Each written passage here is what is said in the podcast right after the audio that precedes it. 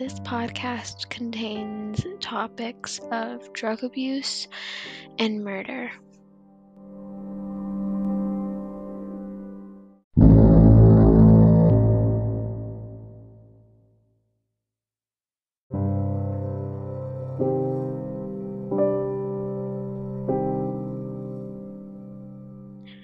Ronald DeFeo Jr. was born on September 26, 1951 in Brooklyn, New York.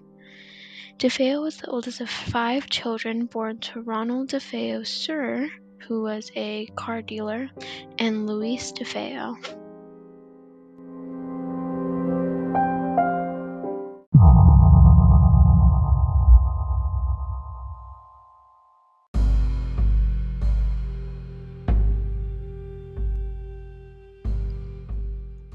As a child, DeFeo Jr. was constantly engaging in hot-tempered battles with his father.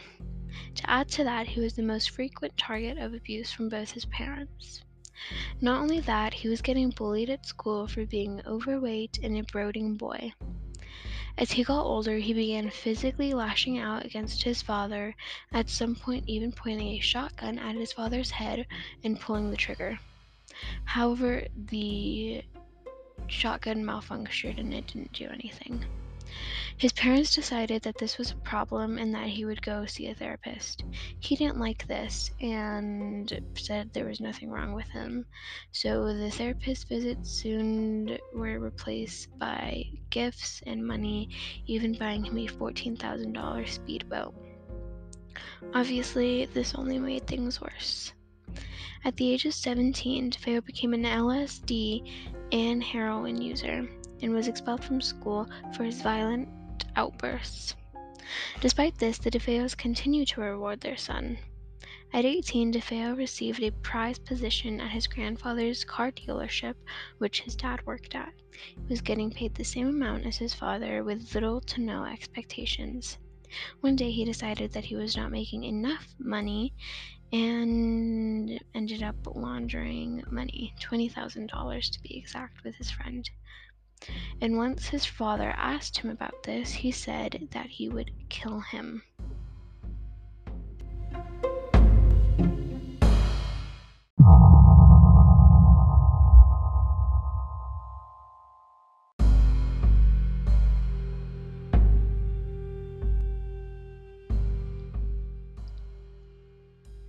Junior not only did he not get along with his father for abusing him, he also didn't get along with his mom for just standing by and doing nothing about it.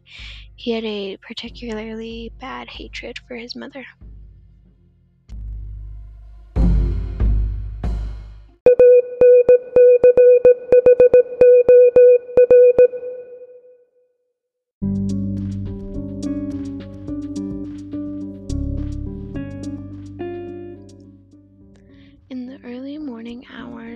Of November 13th, 1974, DeFeo acted on his threat.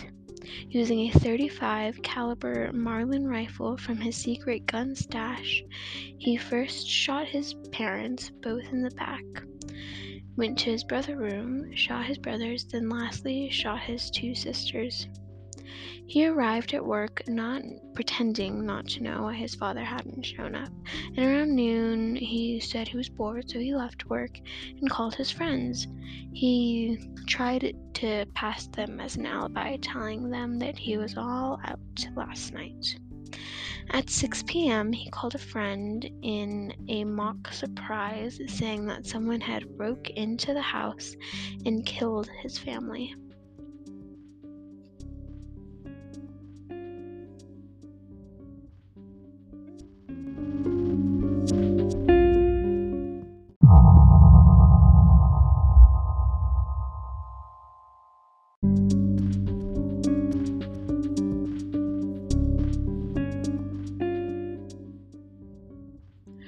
During his initial investigation, he kept trying to come up with reasons on why it was a good thing that they died. He called his oldest sister the B word. He spilled secrets about how Louise, his mom, had cheated on his dad, about his dad would physically abuse everybody in the household.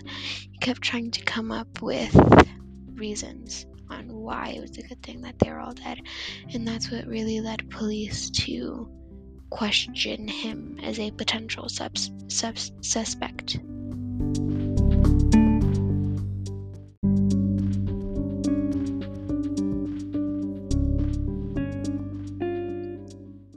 Investigation. Junior's friend contacted authorities. DeFeo told a Suffolk County detective that a mafia hitman, Louis Ferney, I think, may have been responsible, which wouldn't have been out of the ordinary because it was happening a lot more recently than it had before. At first, Ronald tried to say that he wasn't in the house at the time of the murders. Then he went on to say that he was there, and around 3 o'clock in the morning, men broke into the house, and they guided him upstairs with a gun to his stomach, and he was forced to watch each and every one of the murders happen. At this point, the police thought that this was very suspicious.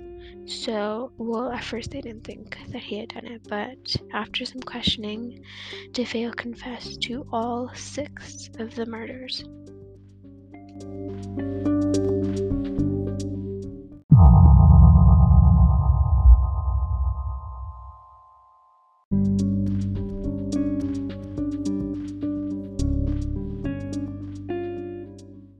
Trial. DeFeo's trial began on October 14, 1975, nearly a year from the date of the murders. DeFeo's attorney attempted on the insanity plea, and the murder subject told jurors that he had heard voices that told him to kill his family. The defending psychiatrist supported that claim and said that DeFeo was neurotic and suffered from dissociative disorder.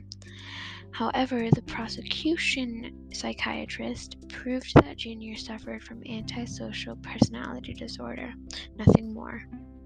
Jurors agreed, and on November 21st, 1975, they found DeFeo guilty on 6 counts of second-degree murder, and he was sentenced 6 consecutive life sentences.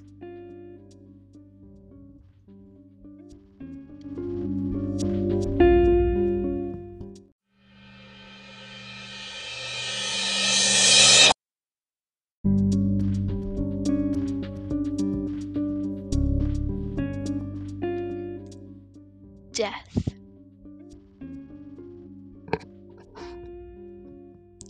Ronald DeFeo Jr. died on March 12, 2021 at the age of 69 years old. It hasn't been revealed to the public yet just how he died.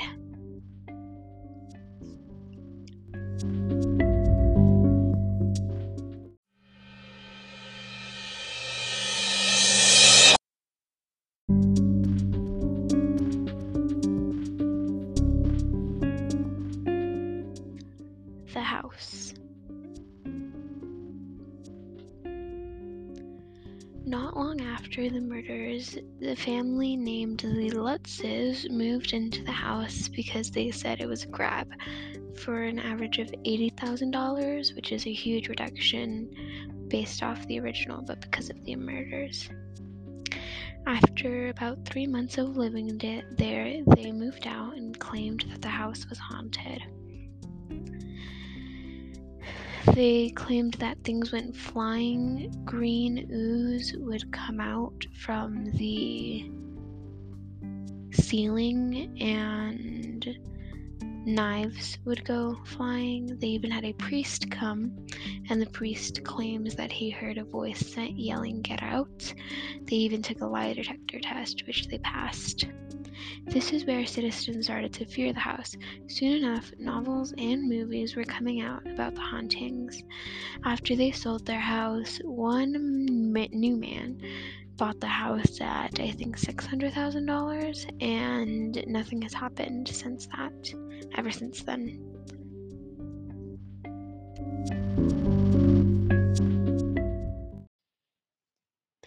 On next week's episode, we are going to be talking about Gypsy Rose Blanchard and her mother.